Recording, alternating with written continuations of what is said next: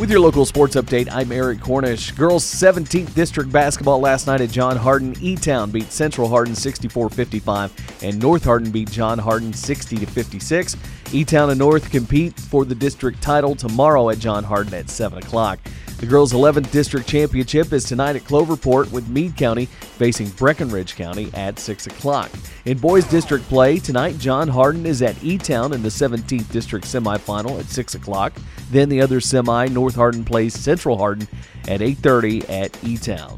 UK fought off a couple tough rallies from the Gators to beat Florida in Gainesville 82 74 last night. It's the third straight win for the Cats in SEC play and a quality win that boosts their chances for the NCAA tournament. Chris Livingston tallied a double double for the second straight game, scoring 10 points and pulling down 15 rebounds. Three games left for UK with the next versus Auburn, 4 o'clock Saturday. That game can be heard on Quixie 98.3. UK women travel to Texas A&M tonight at 7 o'clock. U of L women host Miami at 6.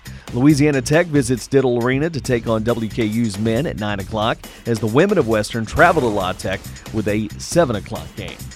In NFL news, a former WKU player and coach Willie Taggart got his first NFL job, signing on as the Ravens running back coach.